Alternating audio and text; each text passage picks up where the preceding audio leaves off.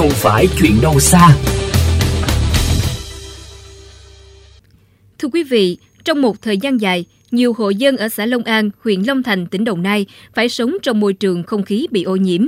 Nguyên nhân do một công ty tại đây đã đốt chất thải, phế liệu, khiến khói và bụi bay vào nhà dân, gây ảnh hưởng đến sức khỏe. Ghi nhận của phóng viên Nhất Hoàng, mời quý thính giả cùng lắng nghe.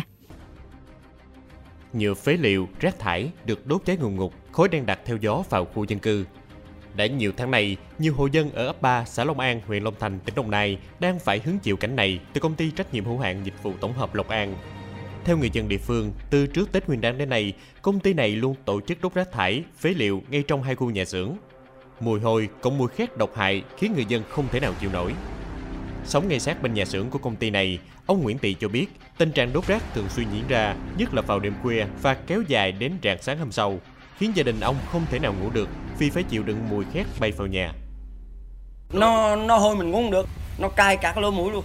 Đốt mà tuyết khuya. Coi như là nó đốt ờ, có khi là đốt gần sáng là hết. Mà có nhiều khi là khoảng chừng bảy tám giờ tối á nghe những cái mùi nó nó nồng cái mũi. Cay luôn. Nó không phải dây điện mà cái dạng như là bao bì. Nó khét chịu không nổi luôn. Ở cách khu vực công ty Lộc An hơn 100 mét, nhưng gia đình chị Trần Thị Bích Thủy vẫn cảm thấy được mùi hôi nồng nặc từ những bao bì ni lông, mùi khét từ khói đen mỗi khi công ty này đốt chất thải. Nhà chị Thủy khi nào cũng phải đóng kín cửa, con gái nhỏ của chị thường xuyên bị ho và sổ mũi. Mỗi khi đốt lên là cái mùi nó khét lắm mà nó hôi nó khó chịu, ảnh hưởng tới sức khỏe của người dân và những em bé nhỏ. Ngày xưa con em là ít có bệnh lắm, nhưng mà bây giờ là sổ mũi hoài. Tối lại cũng có khói mà nguyên cả ngày cũng vậy, nhiều khi cái khói đó nó đen mà nó là xuống là y chang trời chuyển mưa vậy đó. Mặc dù thời tiết đang nắng nóng, nhưng nhiều tháng này, anh Nguyễn Quang sống ở ba xã Long An phải trùm mền kín mới ngủ được vì không thể chịu được mùi khói đen độc hại, khi nào cũng thoang thoảng bên mũi. Theo anh Quang, đỉnh điểm của tình trạng đốt chất thải của công ty này vào khoảng tháng 10, tháng 11, tháng 12 của năm 2020. Công ty này đốt chủ yếu là những chất thải sinh hoạt, rác công nghiệp mà không thể tái chế lại được rác đi thu phế liệu ở bên các công ty về những cái đồ không xài được nữa thì là nó đốt đa phần là nhựa là nhiều cái mùi mình cảm nhận là cái mùi của bên đốt đồ nhựa vào cái mùa của nó là là nó đốt liên tục luôn đó Ghi nhận của phóng viên, hai nhà xưởng của công ty Lộc An có diện tích hàng ngàn mét vuông, xung quanh được vây kín bằng tôn. Bên trong nhà xưởng chứa hàng tấn phế liệu với đủ loại, từ bao bì, vải vụn đến chai nhựa sắt thép.